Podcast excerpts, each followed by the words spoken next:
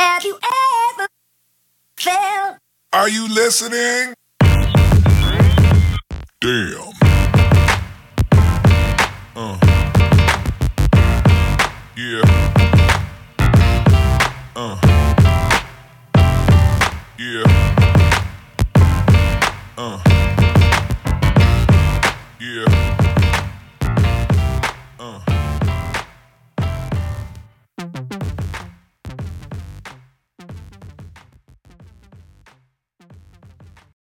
I'm Emory Hunt, the czar of the playbook, and welcome to another edition of Direct Snap. This is episode 11, and this is what I like to call, let's say, my 2015 football recap. But as always, you can follow me on Twitter at FBall Game Plan. I'm also on Instagram, Facebook, and Vine under the same tag, Football Game Plan. And also, if you want to catch one of our podcasts or you missed this episode and want to hear any other episodes, we have those archived on our website at footballgameplan.com slash podcast. And if you're not familiar with Direct Snap, this is a podcast where we like to talk about or address controversial football topics or pick on controversial football topics that many want to either tap dance around or just avoid completely. We don't tap dance or, or avoid any topic on this episode, but today we're just going to recap the 2015, let's say, football season, talking about NFL and may touch on a little bit of college football. So, uh, again, not a lot of stuff that we have to uh, dive into today. So we may be out of here under an hour. Um, but I'd like to get at least 60 minutes of direct snap talk to you guys. Oh, before I forget, you can also subscribe to our YouTube channel, which has a bunch of our YouTube videos, or actually all of our YouTube videos, and a lot of our video content that we push out. Remember, we're about 95% video content. So you go to youtube.com slash football game plan click that subscribe button and then that way you can get updated with any video that we upload. And we do a bunch of stuff uh, football related you know whether it be previews um, analysis whiteboard stuff. And now that we're transitioning into draft season keep an eye on our draft content. We got some great unique content coming out on our youtube channel in conjunction with football game plan scouting. So i would also follow that on twitter at FBGP Scouting and also subscribe to that YouTube channel as well, youtube.com slash FBGP Scouting. And speaking of scouting, we just finished 41 bowl games, college football bowl games. And, you know, with a lot of guys that want to get into scouting and uh, they have their draft, draft websites and they do a lot of things with prospects all season long, uh, which is great because here's the thing when you're doing these let's say if you want to be into the whole what they like to call draft Twitter or what have you, um, and you're doing these scouting reports on these players that you've watched all season long, uh, some since their freshman year. So a lot of guys put in a lot of work and they do a lot of great things with their websites and uh, with their reports. You know, some again, it, the scouting process starts once you step foot on a college football field. Some guys even go even deeper, like we do with high school stuff. So we go into high school recruiting, and that way we've seen this guy for like five or six years, depending on how long he stays in college. But what I what I always find interesting is that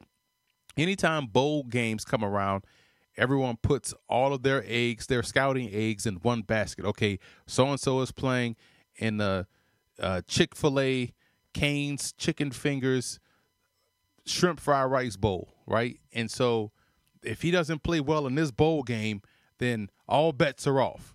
But you, you can't do that because one, it's a bowl game, and you shouldn't have one game trump everything you've done in scouting on this player. It should just be a piece of the puzzle, you know, like another game. It depends though. Um, so if you're playing in the, you know, Aquafina no water left in the water cooler bowl in Pakistan, New Mexico, whatever. You know, if you're playing in one of those far out the way bowl games that's on that's that's taking place like the first week of December, you don't want to put too much stock in this game. You always like to look at the matchup. So let's say a game like a uh, the game that Jared Goff played in, the Armed Forces Bowl. Uh, he played against Air Force. So you're not really going to learn anything about his game against Air Force because it's not the matchup, you know. So let's say if he played against um, Houston, who has tremendous athleticism on the corners, yes, you may learn a little something about his game in that in that contest because of the matchups, but you're not going to learn anything against Air Force based off the matchups. And what's funny is that he had a great game, made a couple of good throws, but now everyone is saying, see, this is why you want to take him number one. He is completely done with college football. I would leave right now. I wouldn't even come back and play in the second half. I'm so done with college football if I'm Jared Goff, which is interesting because I think another player did that in a bowl game, but I'll get to that later. That's called a tease, my friends. But you can't put that much emphasis on a bowl game. However, if your bowl game is one of these New Year's, uh, one of these playoff games, these college football playoff games, yes. Why? Because that's to me like the NFL. It's a win or go home type situation. So you're going to learn a lot about a person's willingness to handle pressure, uh, handle the, the situation, handle the moment. And nine times out of 10, they're going to draw a great matchup schematically on all fronts because those are quote unquote the best four teams in college football uh, to play in the playoffs. So that's one way you could look at the bowl game, but you can't just put all your eggs in one basket. So if a guy just doesn't do well in a bowl game, you can't sit there and say, you know what? I'm dropping him off my board. I'm dropping his stock because look how he played in this bowl game. It's no different than what you see in an All Star game. Um, you know, that, to me, an All Star game is even worse. You see guys stock quote unquote rise and fall from an All Star game or All Star practices, which is funny because again, you're throwing away three to four years of work that you've put in, or so you say you've put in. You know, but you see a lot of definitive statements coming after these bowl games, which ties into what you've seen. Let's say, for instance, people bring up, well, look at Cardale Jones and how his stock rose in in, in the bowl games with an S plural. Well, here's the difference between Cardale Jones playing in bowl games and also, let's say, a Jared Goff playing in the Armed Forces Bowl. If they would have lost the Armed Forces Bowl, nothing matters. The season was over.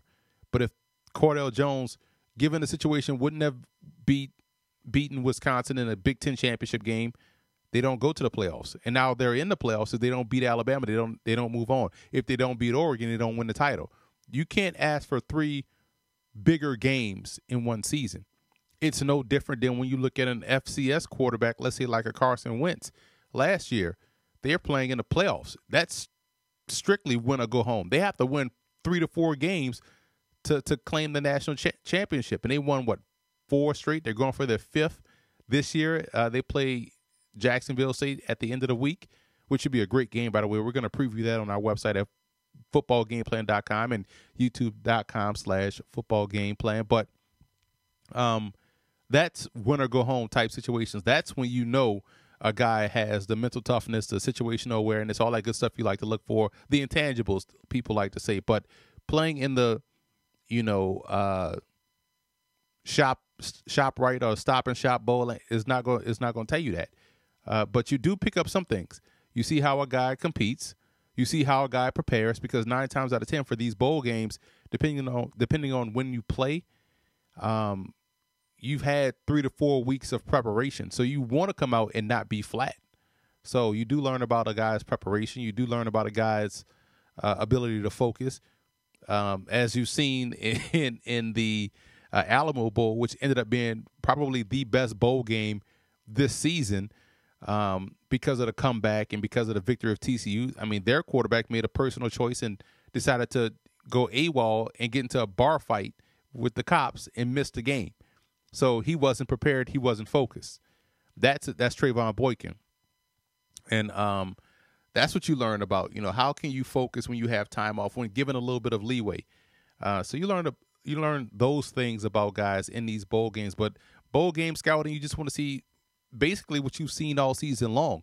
Again, this is what so for a lot of guys maybe their twelfth or thirteenth or even fourteenth game nowadays in college football, and you don't want to see a situation where you're you're throwing away four. I never understand that throwing away four years of evaluation for 60 minutes and what they do or don't do, you know, because it just doesn't make sense. That's an improper way to evaluate. And if you're doing that, you're doing this whole thing wrong.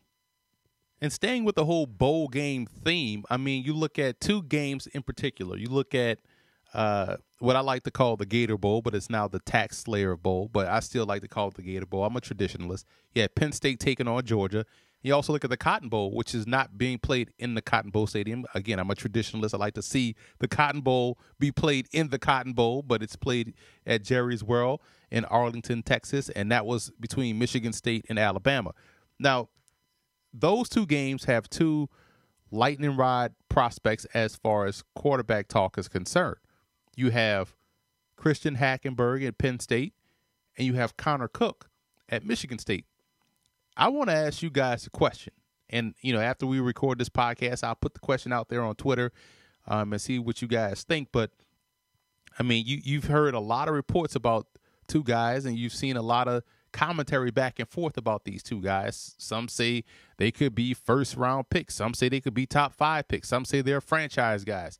I think they're both just solid, decent, let's say backup type quarterbacks. You know, guys that you can trust starting in a two to three game stretch. You know, guys that if they have to be your starter, you can win with. Uh, if you are able to minimize their opportunities throwing the football, um, you know, but if you're asking them to take over a team and go throw 35 times a game, that's not their strength, I don't believe. And I think that's playing losing football. Um, but I want to ask a question because of what you hear and what you see. Who is more Bo Callahan, Christian Hackenberg, or Connor Cook? Because you you've heard so many different things, um, and a lot of guys come to the defense of let's say a lot of guys come to the defense quite honestly of Christian Hackenberg. It seems like everyone is basically writing off Connor Cook as being this malcontent. So when I say who is more Bo Callahan, um, if you guys have seen the movie Draft Day, uh, when the Browns had the the top pick, they had a choice between the the linebacker or uh, a quarterback, and they could have stayed with the quarterback they had on the roster or have taken the guy that was the quote unquote slam dunk number one pick, Bo Callahan, coming out of Wisconsin. So, but there were issues with Bo Callahan, and you know his teammates didn't really trust him. They didn't show up to his birthday party or something like that, which which kind of falls in line to how people view Connor Cook. Well, you know, Cook wasn't even voted his team, you know, the captain of his football team. What does that say about his character? You know, he snatched the trophy out of Archie Griffin's hand. What does that say about his character? and and you can understand why people would see that because nine times out of ten quarterbacks tend to get, especially senior quarterbacks, tend to get uh, just automatically put as the, the, team captain. So for Connor Cook not to be team captain, it, you do have some questions like, "Wow, that's that's strange," or maybe just they just felt like you know he's not the type of guy that could be a captain, which is which has nothing to do with his on the field play. And that's what I'm trying to get at. Like you can't just because somebody didn't vote you team captain don't mean you can't go out there and do your job, and they don't expect you to go out there and play well. Um, now for Christian Hackenberg, all you hear is, "Oh, the offensive line failed him. Everyone around him failed." You know, oh man, the, the offensive line he was getting beat up. They didn't have any weapons at receiver. They couldn't run the football. I mean, he's normally good on on Bermuda grass, but they play on bluegrass. You know, the they don't have names on the back of the jersey all the time. They don't have a logo on the helmet. You know, the whole Jerry Sandusky thing and you know, sometimes Penn State you can't really get them on TV and how can you expect him to perform well if he's not on national TV? I mean, all the excuses in the world for Christian Hackenberg. But the one that you don't hear is that hey, maybe he can't read defenses. Maybe he has an issue with pressure, pressure of the situation, pressure of the moment pressure coming from the opposing defense. Why why can't you question that? And those were some of the same things people question about Bo Callahan, in, in particular when uh, the fact that they played against that linebacker. I can't remember his name. I want to say Alan Mack or whatever it is. Um, but the linebacker said, "Hey, this guy can't handle pressure," and I think that's the same thing you can say about Christian Hackenberg. And quite honestly, I made I alluded to it earlier about this bowl game and how you know, some guy checked out just from I, I don't know. I think Christian Hackenberg checked out that bowl game. Um, he was getting sacked. He was getting hit.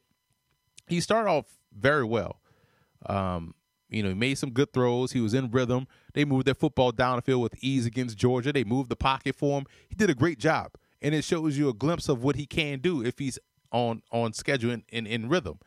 Um, so, which I said, you can play, he can be a, a decent starter, you know, but um, after he got hurt, I think he hurt his shoulder.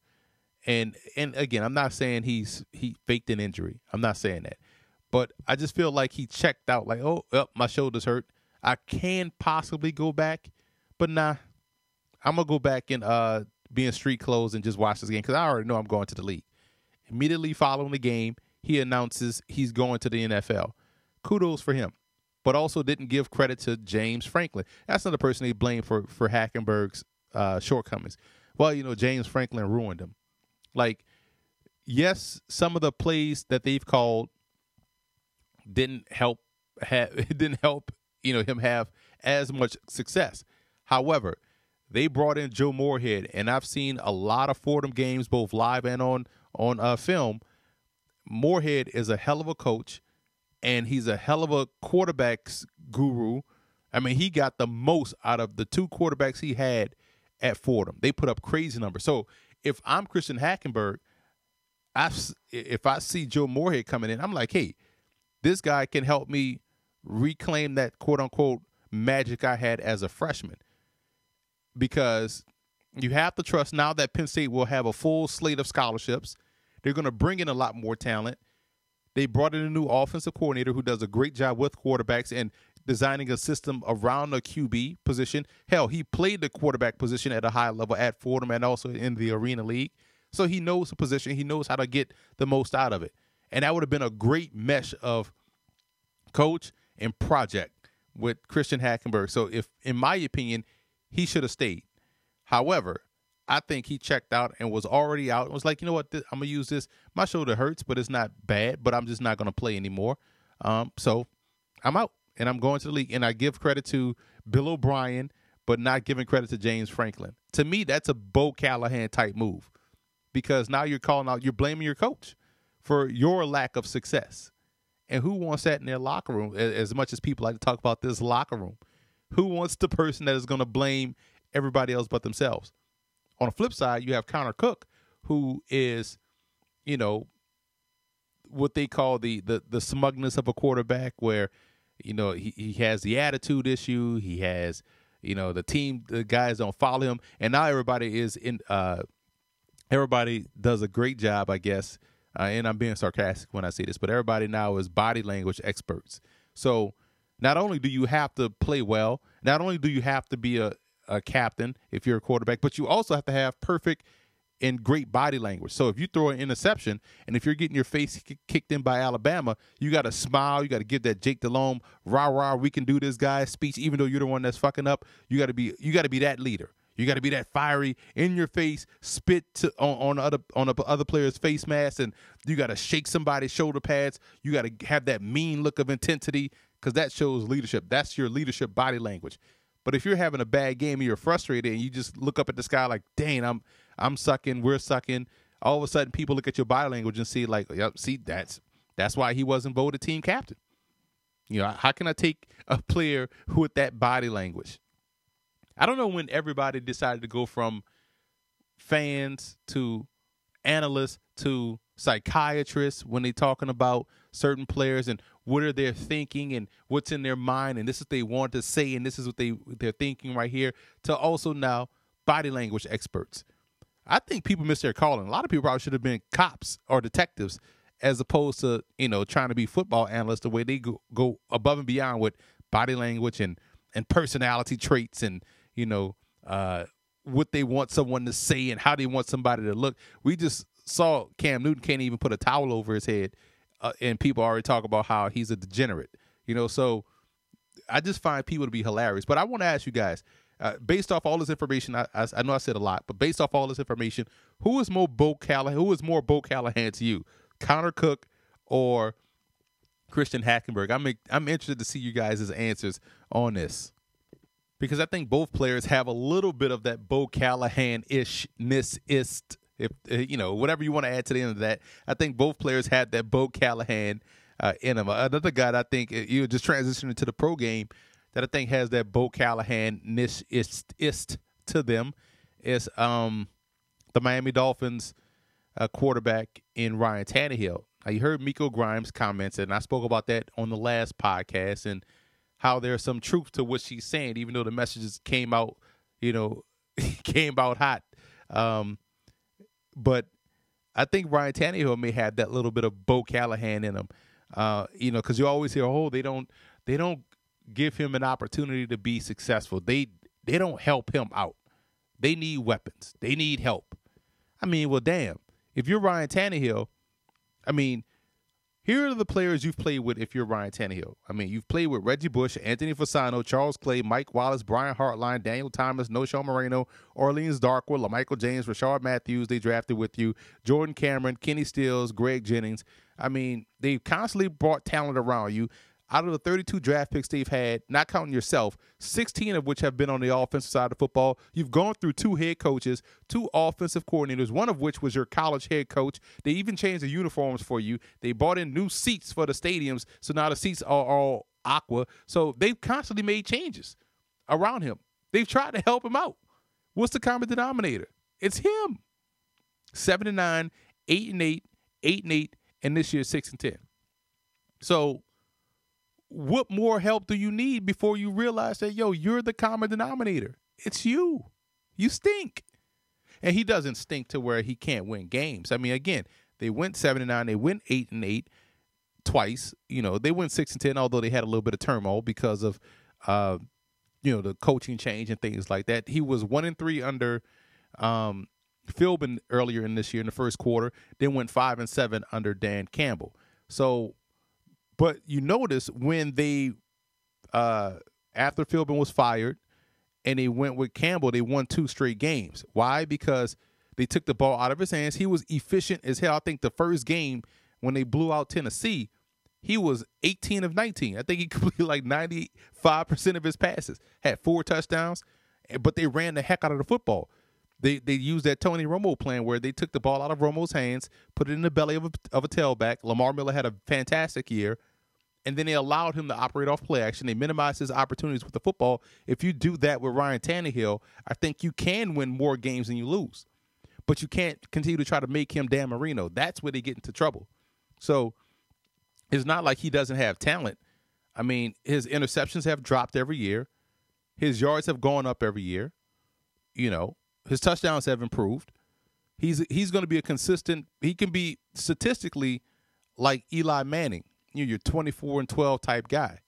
But where you want him to improve is in the situation.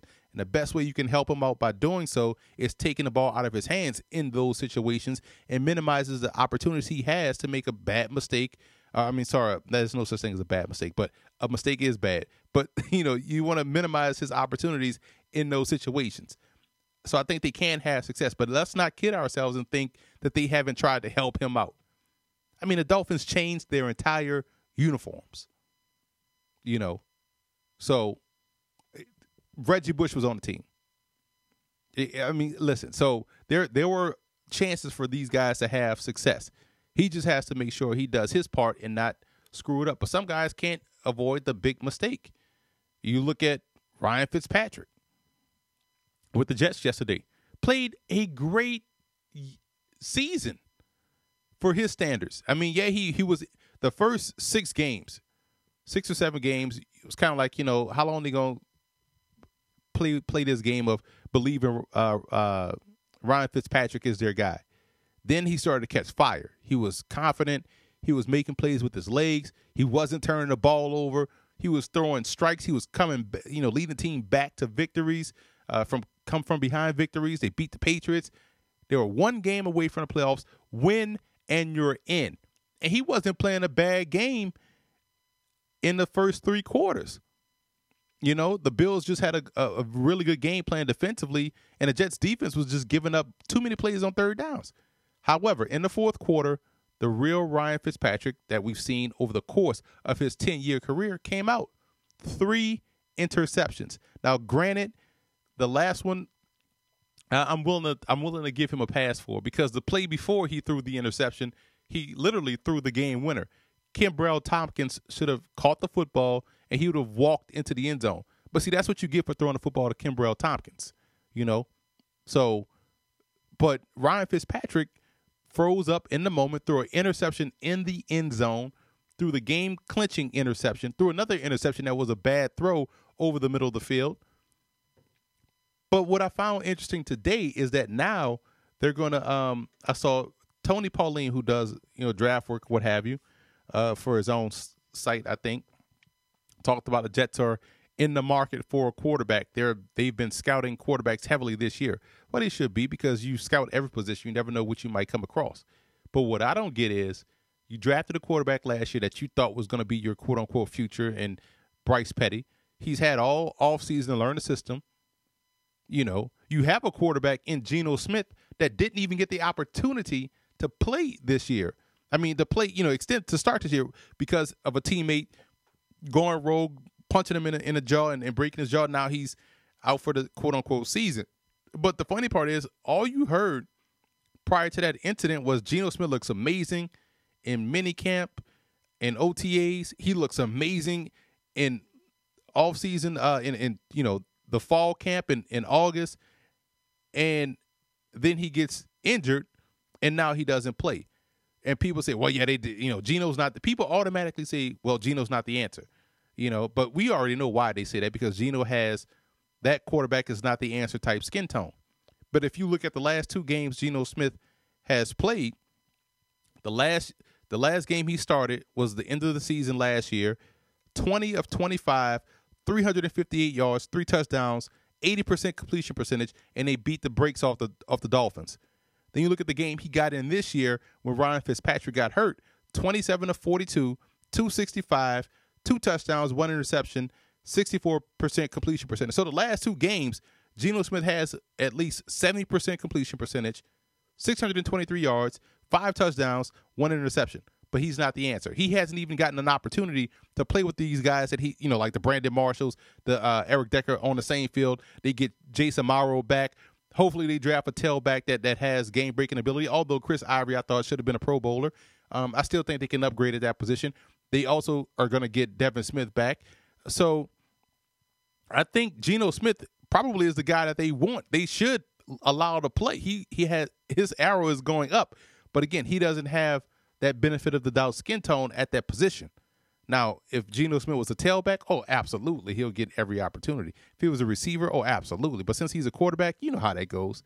Um, they don't want, you know, they they rather their quarterbacks. Uh, when I say they, I'm talking about people that are that think like idiots. They rather their quarterback have a certain look. They want Bo Callahan. So it wouldn't surprise me if the Jets take Christian Hackenberg or Connor Cook, and expect different results. They thought Ryan Fitzpatrick wasn't going to go all Ryan Fitzpatrick in that game that they had to win, which is essentially a playoff game against Buffalo. But I digress. But let's move on to my NFL recap, or let's say what I've learned from this 2015 NFL regular season.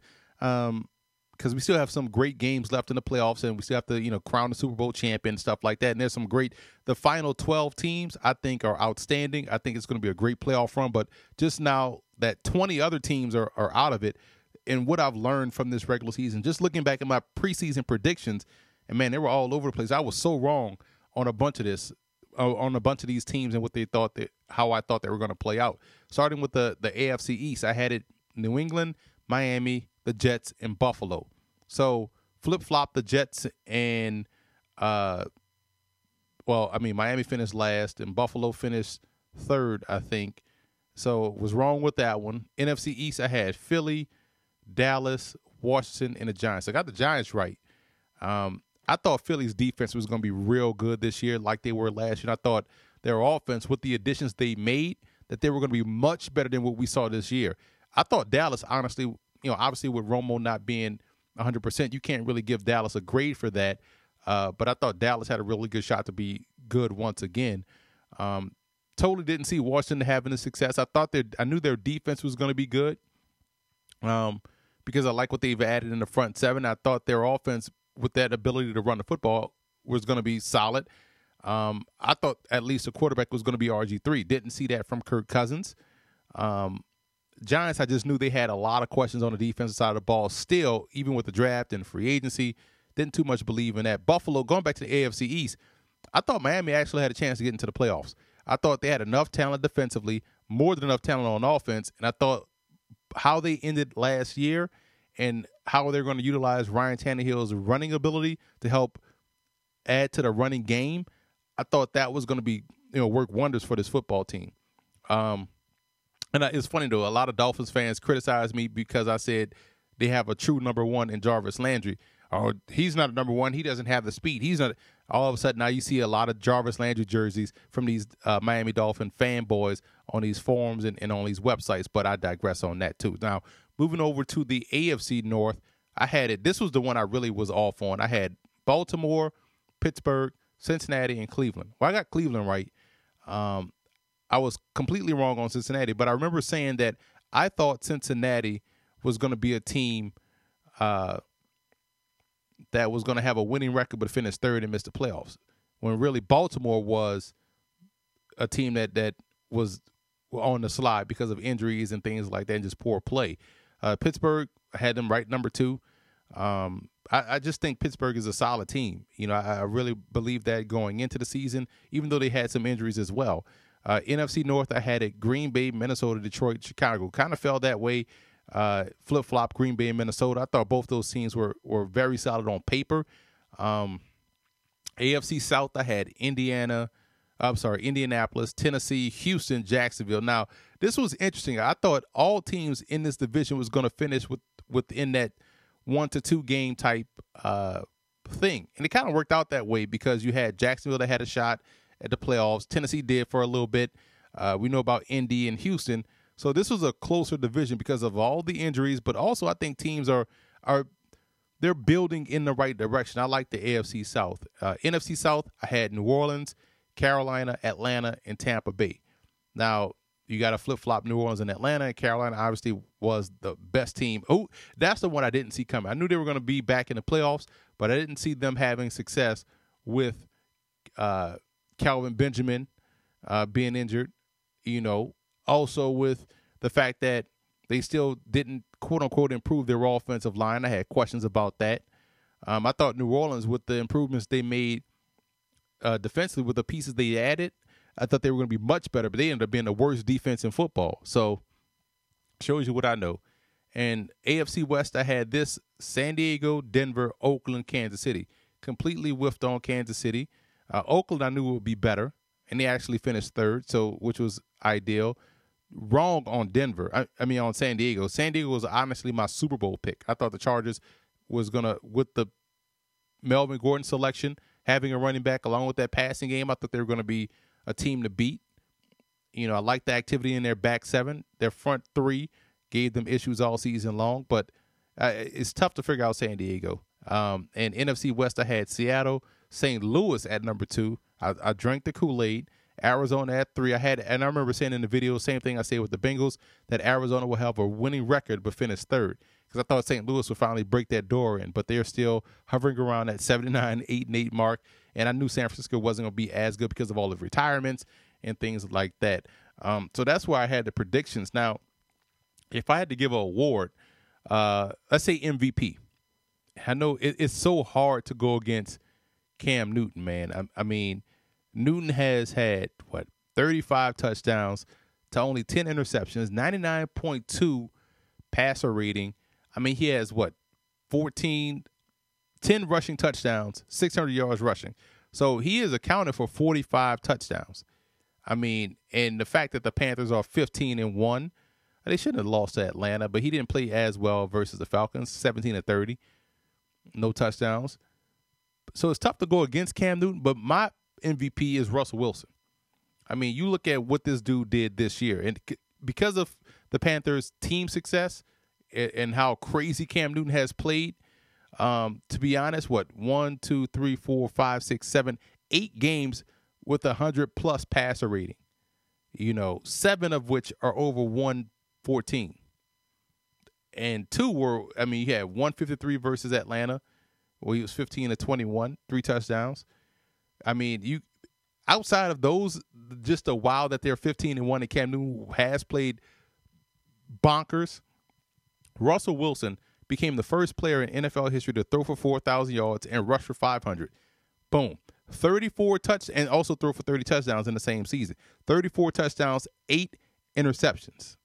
8 interceptions. That's remarkable. 8.3 yards per attempt. So he's going downfield and 110 passer rating for the season. So remember, they had that stretch where he hadn't thrown an interception. I think it was like 15 touchdowns, no picks. But remember, it was supposed to be just because he he had success because of run game and defense. Remember those days? People still feel that way, man. But like I said before, man, people are crazy. Um, people really watch football but don't don't understand what they're looking at. I mean, this is a guy over the course of his four year career has been a model of consistency. Nothing less than 63% completion percentage. This past year, he was 68%. Threw for 4,000 yards, 34 touchdowns. He hasn't thrown double digit interceptions since his rookie season, in which he threw 10. So, I mean, this is remarkable with this guy. And he has three out of the four seasons over 100 passer rating. I mean, he is playing phenomenal football and he played phenomenal this year. So I think, in my opinion, he's the MVP. Now, the rookie of the year, offensive rookie of the year, I, would have to go to Todd Gurley. He didn't even start the season, went over a thousand yards, coming off that knee injury. You have to give it to him. You know, defensive player of the year, rookie, defensive player of the year, Marcus Peters. And in my prospect rankings video, which I do a great job with, I must say myself, I compared his game to Charles Woodson. And all he did was go out there and and pick off numerous passes, bring some back for touchdowns, become a lockdown corner, a playmaker. Exactly what you saw on film at Washington, but people want to knock his game and think he wasn't that good. I don't know. I, again, I don't know what people be looking at when they watch these these college games. It's fascinating to me how wrong people can be. But I, guess they like to say it's an inexact science, right? But like I said the last podcast, this is not an inexact science. You just fucking suck at what you do. Now, offensive player of the year, I'll give this one to Cam Newton because 15 and 1, the numbers he put up and how he's doing it in the situation. I mean, the the comeback wins and I mean Newton has played great football. He's probably going to end up being the MVP, but I give him offensive player of the year. I'll stay with the same team with defensive player of the year, Josh Norman. I mean, out of nowhere, Norman became Darrelle Revis and really was shutting down opponents, making game changing plays. His signature play, I believe, was the play he made against the Saints when he tipped the ball away in the end zone, you know, or picked it off, I believe, to intercept it. He intercepted the game winner in the end zone. And that's just, he just played phenomenal all season long. Um, I, I, would say comeback player of the year. I'll give it an offensive and defensive award. Um, defensive you obviously have to go with Eric Berry. I mean, the guy had cancer. You and to come back and play exceptionally well on a team that's playing some great football. Eric Berry is a defensive comeback player of the year, in my opinion. Carson Palmer coming back from injury, playing out of his mind. He's also in the conversation of the MVP. He has, he, I think, he would be the offensive comeback player of the year. You know, he's played phenomenal. And most improved, I would look at a couple of guys, two offensive guys. I think Kirk Cousins and Ryan Fitzpatrick they played well, um, well above what, what was expected of them coming into the season. And Khalil Mack and Ziggy Ansah, two young defenders that really bumped up their play in the pass rush department. Khalil Mack had what four sacks last year. Now he had 15. I think he was a leader in sacks, or second in sacks, I believe. Um, Ziggy Ansah, another one had seven sacks last year. Now had 14 or so. So those guys made big jumps in their game. So the future is bright for them. Um, the biggest surprise, I, I, would say, the Washington Redskins. I mean, winning the division with Kirk Cousins, who has been playing out of his mind the last eight weeks. Uh, I think that would be the biggest surprise and the biggest disappointment. I mentioned it earlier. My Super Bowl pick, the San Diego Chargers. I, I totally whiffed on those guys. I thought they were a talented team that just needed a running back to balance out that offense. Gordon stayed injured, banged up, ineffective all throughout the season, and they ended up getting what they have a top five pick in the draft, which is unheard of for San Diego. Uh, Coach of the year, I, I, you have to give it to Andy Reid. I mean, to win the the Chiefs were one and five, I believe, one and five this year, and they won nine straight games or, or ten straight games, something like that. You cannot underestimate or you know or you can't uh you you can't say that Andy Reid's impact on that football team wasn't tremendous. I mean, they stayed the course, and you saw Alex Smith gain confidence. The passing game started to gain confidence. They played without Jamaal Charles, which is their number one playmaker. Their receiving receiving corps is still nondescript. I mean, outside of Travis Kelce, yes, you have Maclin, but you know, and he's played well. But they play great football, both offensively and defensively right now. No one is playing better defense than Kansas City. They look like they looked last year when they had the number one defense. So I think Kansas City is a team that you, that can find themselves in Santa Clara at the end of this this playoffs. You know, playing for a Super Bowl because they're playing with great confidence. They're on the streak. They're they're they're doing things both offensively and defensively, and they're doing it without some of their best players. So to me, that's coaching. And that's Andy Reid being able to adjust his roster, you know, tweak a few things here and there and still get maximum results. So um, th- that's a, about what I've learned so far from this NFL season. So th- those are my regular season awards and my thoughts on regular season long, my predictions. But um, I think that's it for direct snap today, man. That's 41 minutes we, we've talked.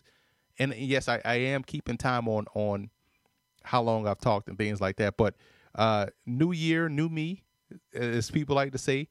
But we still have the same things. You can go check out. Go to our website at footballgameplan.com slash books and check out our three book releases, Football, A Love Story, What Did Football Teach Me, and Stiff Arming Football Myths. Um, all of which you can you can get great deals on on our website footballgameplan.com slash books. You guys say you like football game plan. You say you enjoy our work our content our videos. Support us by checking out one of our books. You know that's how you truly show support. And and we're thankful that you're watching our videos you're reading our articles you're retweeting our uh our tweets and you're you're stealing our content. We we get that. We appreciate that. And that that last comment was just a, a subtle jab a sub jab to those that, that tend to borrow creatively borrow uh, our content. But to show support, check out one of our books. Uh, you know, we keep it within the white lines. We don't get outside of our, our comfort zone. So we keep it on field and we do a great job in, in, in that in covering that aspect. And we also have some great things coming down the pike for the draft. Um, I can't give it away. I want to give it away, but you know, we have some great things coming from the for, for the draft. So be in tune for that you know, all of our videos. We're going to have our preview videos of the college football playoff, Clemson, Alabama coming out. We're also going to preview the FCS championship game between Jacksonville State and North Dakota State. And we also have some previews coming out. Now that the college football season is coming to a close, you, you now we're going to start that All Star circuit. And the first game is a Gridiron Showcase Classic that we're going to preview um, this week. Uh, they've done a a great job in acquiring some underrated talent, and they're going to present their game in a unique way, which doesn't involve a game. It's just the practices, um, and then that's it. So, because scouts don't don't stay for the game anyway, and, and for their pockets, they're saving money, but they're maximizing the the scouts' jobs while they're there in town in Texas. Also, I will put out my January mock draft before the end of the week, and you know how I do mock drafts is based on what I would do not what I'm hearing from my quote unquote fake make believe sources or uh, which is essentially people reading tea leaves on Twitter and trying to connect dots. Nobody has sources, or they do. If they do, and maybe that's just I'm, it's just me, but the amount of guys that I know personally that that play in the league, the amount of coaches that I know that coach in the league and also coach in college football, the amount of information I get told to me on a daily basis, I don't feel the need to share it with you guys. Why? Because they told me that in confidence. So I don't get why guys hear something go quickly, oh, look what I heard, guys, from my sources. Like that's how you don't remain a, that's how you, you know, that's how you don't get information. So I choose not to share what I've heard from players, coaches, both in the league and in college football that I know personally. Um, so I mean, my mock drafts are based on what I would do if I were the GM. And quite honestly, when I look at uh, these videos I've done these inside the war room videos, had teams just listen to me, everybody would finish no worse than ten and six or eight and eight. I'm sorry, because their their teams would be too too well stocked with talent. Yes, I'm biased, but I'm also telling the truth, and that's facts. And this has been another episode of Direct Snap. Have you ever felt? Are you listening? Damn. Uh. Yeah. Uh. Yeah.